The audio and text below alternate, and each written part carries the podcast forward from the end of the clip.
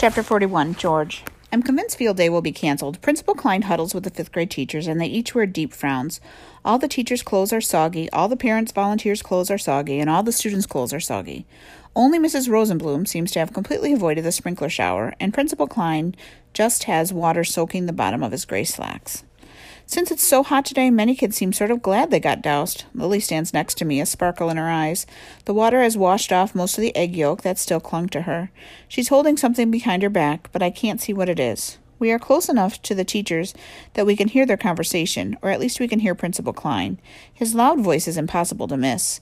We could probably hear him even if we stood clear across the field. We have to cancel, he says. Lily and I scoot a little closer so we're at the very lip of the circle of students all waiting for the conversation to end. Luke stands next to me. What do you think they'll do? he asks, his legs wiggling and his arms twitching. I put my finger to my lips. I want to listen. It's not the students' fault the sprinklers turned on, says Mrs. Crawford. Are you sure? asked Principal Klein, his voice rising. Of course I'm sure. Who would do such a thing? asked Mrs. Rosenblum. I agree, adds, adds Mrs. Greeley. There has been plenty of sport, poor sportsmanship this week, but those sprinklers ruined both teams' chances to win, not just one. But what about the egg race? Principal Klein asked. That was spoiled too. An accident, plain and simple, says Mrs. Rosenblum. Mrs. Greeley nods. Lily is a bit of a klutz. I giggle, and Lily elbows me in the ribs. Well, you are, I say. I mean, just a little. She frowns. And you can't blame her for the eggs being made wrong, Mrs. Greeley adds. Did any of us see a student turn on the sprinklers? asked Mrs. Crawford in a clipped, scholarly tone. All the teachers shake their heads, including our principal. Lily lets out a loud sigh and grins. She must have turned on those sprinklers, and I'm sure she must have had a good reason. I assume she stopped some sabotage that I didn't see. I give her arm a gentle squeeze. Nice job, I whisper. Most of those sprinklers are set on timers, adds Mrs. Crawford, as the teachers remained gathered together. Maybe one just got knocked off its correct time. That sort of thing happens all the time. This comment gets the other teachers nodding their heads in agreement. I can't recall that sort of thing ever happening, counters Principal Klein, but I suppose it could, and we can't punish the students because someone may have done something, not if we don't know for sure. Mrs. Crawford pats the principal's hand like a parent might do with an upset baby. I once set the timer for a meatloaf wrong and it cooked for four hours instead of forty minutes. We had to order a pizza since the meatloaf just wasn't edible. A shame, says Mrs. Greeley. I love meatloaf. I think we can all agree that meatloaf is a tasty dinner, says Principal Klein, but we are not making meatloaf here. Any more suspicious acts will force an immediate cancellation of field day. Of course, agrees Mrs. Rosenblum. Absolutely, says Mrs. Greeley. And worse, said Principal Klein, a deliberate action to ruin today would result in catastrophic punishments for the kids. Lily grips my arms. What do you think they would do? I don't know, and I don't want to find out. There have to be more things planned today, but we can't go around ruining every event. The teachers will be on to us. We need to be smarter, agrees Lily. I hold up my notebook and tap the page. The water stream soaked my back, but I was able to cradle my notebook so it's mostly dry. That's why I wrote down all my thoughts. The hula hoop contest is next. What if someone replaced round hula hoops with square ones? Lily laughs. I think everyone would notice that. I guess so. I crossed that off my list. Besides, I've already figured out what was planned for the hula hoop contest, says Lily with a grin. What? When? When everyone was drying themselves off, Zane dropped this. She shows me what she has been hiding behind her back. It's a small and very soggy paper bag. She lifts out a box of pepper from inside. The hula hoop contest is right next to one of those big fans. I think Zane or someone was going to put the pepper over the fan and make the contestants sneeze. He can't hula hoop while sneezing. But wouldn't that just make everyone sneeze and everyone lose? Not if someone on my team was wearing nose plugs. She holds the bag upside down, and a dozen small, spongy plugs fall to the ground. I bent down and picked one up. So the entire team was in on it? I don't know. It just takes one person to win. Grace is one of my hula hoopers, and I wouldn't put it past her to be involved. I'm relieved the hula hoop contest sabotage has been discovered, but there are plenty of events left and plenty of mischief we need to uncover. It will take a miracle to get through the day. I check my notepad. I'll run through my notes for the next few events. I have lots of ideas for what might be planned. Just keep your eyes and ears open and your fingers crossed. Chapter 42 Lily. Eight Team Red and eight Team Blue competitors file into a big spray painted circle to compete in the hula hoop contest. George and I personally inspected the hula hoops just in case someone else planned to ruin this event. None of the hoops are wobbly or falling apart or filled with anything weird like mustard. I don't know why I thought one might be filled with mustard. I guess I'm as rotten a schemer as George. He thought someone might fill the hula hoops with helium so they would fly. Zane frantically runs around yelling out, Has anyone seen a paper bag? I had a paper bag.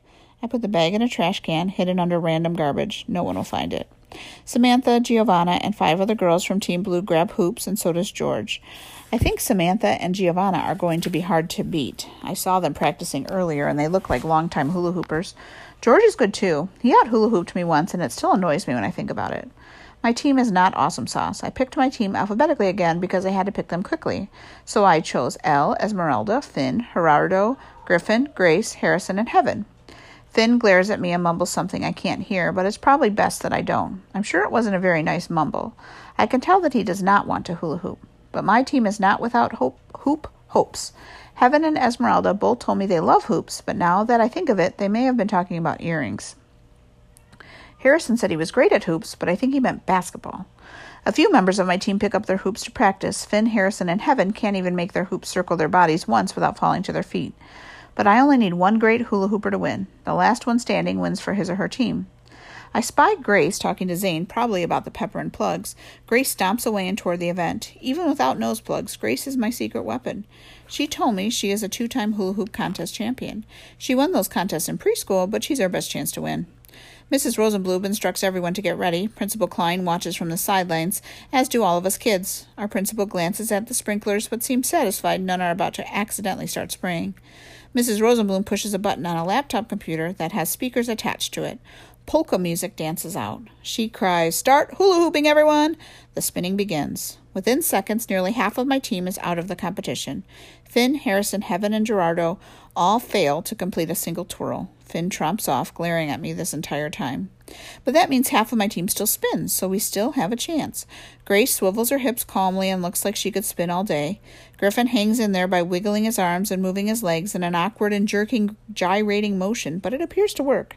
Ellen and Esmeralda aren't too bad either. But there are plenty of good Team Blue spinners, like George, who swivels calmly. Fortunately for us, two Team Blue players get too close to each other, their hoops collide, and then they fall. The accordion polka music continues. Mrs. Rosenblum orders everyone to take a step closer together. As Elle moves in, she walks right into a Team Blue player.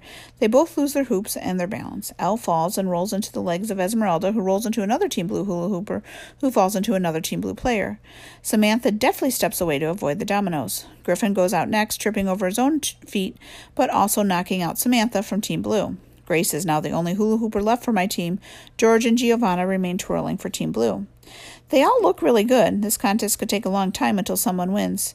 Sarah stands behind me. She talks with Zane. Why is this still going on? I lost the pepper, complained Zane. I bite my lip and say nothing. The music swirls, and Mrs. Rosenblum orders the three contestants to move closer again. Their hoops are only inches apart as they spin around and around. It's sort of mesmerizing. My teammates yell, Go, Grace! And Team Blue's spectators scream out, Go, Team Blue! All three spin and spin. Take another step closer, orders Mrs. Rosenblum. The three of them take a step closer together, but now they are too close. George's and Giovanna's hoops collide. Giovanna's hoops crashes to her feet, but somehow George's keeps going. Giovanna picks up her hoop and stomps off. Now it's down to Grace and George, side by side, hips circling, hoops barely missing each other as they twirl around and around. One step closer, and this will be over for one of them, or maybe both. I feel a tap on my shoulder. It's now or never, says Sarah. What do you mean? We can't lose, she hisses. I found a banana peel next to a trash can. She holds up a black and sort of disgusting peel that is dripping with what might be fruit punch. I can toss it at George's feet. She steps forward with the banana, and but I jump in front of her. Get out of the way, she orders. I stand firm and cross my arms. No way. We're going to win fair and square. I've had enough of your plotting. Can't you all just give it a rest already? Sarah glares at me. I knew you weren't on our side. I don't back down. I'm on our side, but I'm also on the side of playing fairly. You're just a Team Blue lover, Sarah says, and spits as if the taste of Team Blue is on her tongue and it's a sour taste. This is just a game, I say. It's about fair play, and this isn't just a game, insists Pete, joining us. It's about winning a special prize, like a lifetime supply of pillows. At least that's what I heard. I want to roll my eyes. Instead, I say to everyone, Don't you want to win fair and square? There's a pause, and Sarah shakes her head. Not really. Others from our team are listening in. Almost half of my team seems to be surrounding us. This is my moment to show my spirit. This is why I'm team captain. Whether it's tomorrow or next year or years from now, when you look back at today, don't you want to look back knowing you tried your best? I ask. I point to Team Blue. Those are our friends.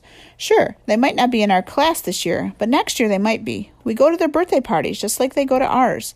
You don't cheat your friends. You don't plot against classmates just to win pillows or whatever the special prize is. Even if that prize is really, really incredible, asked Amelia. Like a litter of kittens? asked Jessie. Or a giant fortress loaded with golden zebras? asked Zachary. Yes, even then, I say. But I love zebras, exclaims Taylor. I look good in stripes. The circle of Team Red members has grown around me.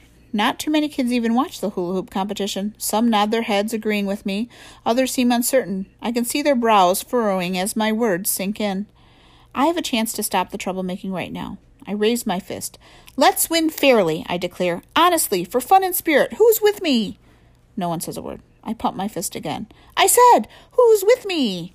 My teammates smile, and I think many of them are going to shout that they agree. But then Mrs. Rosenblum yells out, And the winner is George and Team Blue. George won. I think that's great, but no one else does. Every smile on my team is erased. Sarah glowers at me. If we lose Spirit Week, it's all because of you. Everyone trudges off. Aisha, however, throws me a small smile.